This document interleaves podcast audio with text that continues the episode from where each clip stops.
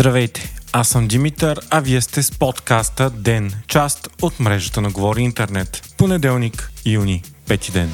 Днес сутринта академик Николай Денков върна на президента Румен Раде втория мандат на Продължаваме промяната Демократична България изпълнен. Очаква се утре Народното събрание да бъде свикано извънредно и да бъде успешно гласуван ротационния кабинет на ППДБ и ГЕРБ СДС. Тогава ще стане ясен и окончателният списък на имената на министрите. Пръв премьер ще е Денков, а след 9 месеца поста ще поеме Мария Габриел от ГЕРБ.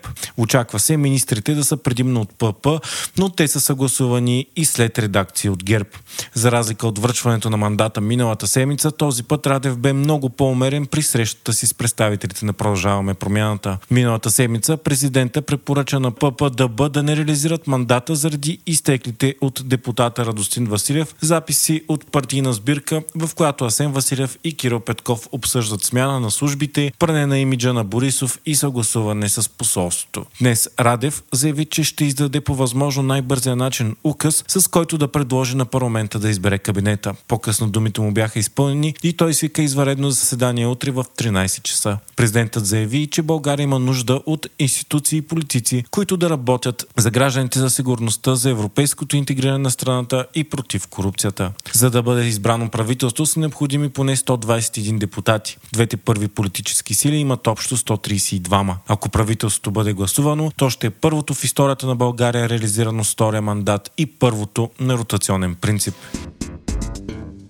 През уикенда стана ясно, че Ангел Христов, известен като един от братята Галеви, е починал в България. Христов е свързан с дълбоката държава и високите етажи на организираната престъпност в България. Той, заедно с така наречения брат Пламен Галев, бяха осъдени за организирана престъпна група Рекет и изнудване през 2012 година, но изчезнаха същия ден, в който бе произнесена присъдата. Христов е издирван от Интерпол от десетилетия и се смяташе, че се укрива в чужбина. Шокиращо е, че той някак как е преминал необезпокоявано границите на страната и се е намирал в собствения си дом. Огромно имение в Дупнишкото село Ресилово. Трети ден продължава мистерията къде точно е починал Христов и как са издадени документите за това. МВР прекъсна плануваното погребение на братът Галев и взе тялото за аутопсия, като за момента самоличността му е потвърдена със сигурност. Според смъртния му акт, причината за смъртта е инфаркт, като предстои да се установи дали няма външна намеса. Според служителката издала смъртния акт на Христов, той е починал в частна болница в Дупница, но от лечебното заведение категорично отричат това. Според шефът на болницата, Христов е починал в дома си заобиколен от близките си. Около смъртта му има множество въпроси, като със сигурност най-големият е как въобще е влязъл в България и къде е бил до сега, а външният министр Демерджиев дори предположи, че е възможно той да е внесен вече починал. Случилото се обаче се смята за огромен и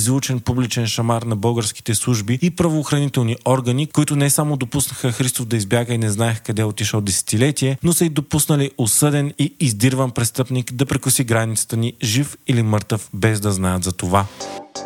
Върховният съдебен съвет днес допусна и второто искане за отстраняване на главния прокурор Иван Гешев с пълно единодушие. По първото искане пък ще бъде гласувано още този четвъртък. Днес ВСС показа голямо мнозинство против Гешев и по всичко изглежда, че той може да бъде детрониран още тази седмица. Особено след като в сила влязоха законодателните промени, с които главният прокурор може да бъде свален от 2 с 13 вместо 17 от 25 гласа. Искането за отстраняване на Гешев е внесено от 4 членове на прокурорската колегия заради заканата на главния прокурор, че ще измете политическия буклук от парламента. Според Гешев, зад опита му за отстраняване стои политическа партия ГЕРБ.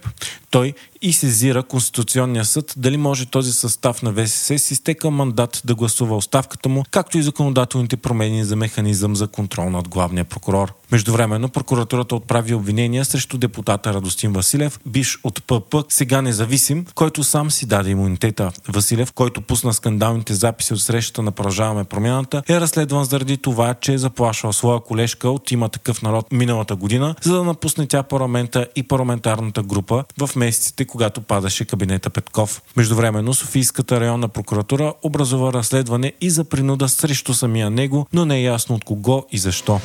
Служебният енергиен министр Росен Христов заяви, че България може да предяви претенции към Газпром пред арбитражния съд заради спрените доставки на природен газ. По негови думи обаче трябва да се направят много анализи и да се изгради силна позиция, като все още рано да се прецени какъв ще е размерът на иска. Позицията му в последните му дни на власт е интересна, защото миналата година, когато за първ път стана служебен министр, Христов говореше какъв хаос и ужас ще настъпи заради това, че кабинета Петков е отказал да плаща на Газпром в рубли, което е довело до спиране на доставките на газ и повтаряше, че Газпром може да започне и спечели голямо дело срещу страната ни. Стотици хиляди поляци излязоха по улиците на Варшава в един от най-големите антиправителствени протести в историята на Полша. Според Доналд Туск, биш председател на Европейския парламент, а сега лидер на най-голямата опозиционна сила, на протеста са присъствали около половин милион души. Поляците са недоволни от високите цени и инфлацията, но протеста пое силен тласък около спорен проекто закон за създаване на комисия, която да разследва предполагаемо руско влияние върху полската политика. Този закон не би позволил на много хора, включително на самия Туск, да се кандидатират на предстоящите избори. Много протестиращи смятат, че сегашната консервативна власт е антиевропейска, заради което страната е подложена на санкции от Европейския съюз. Вие слушахте подкаста Ден, част от мрежата на Говори Интернет. Епизодът подготвих аз, Димитър Панайотов, а аудиомонтажът направи Антон Велев.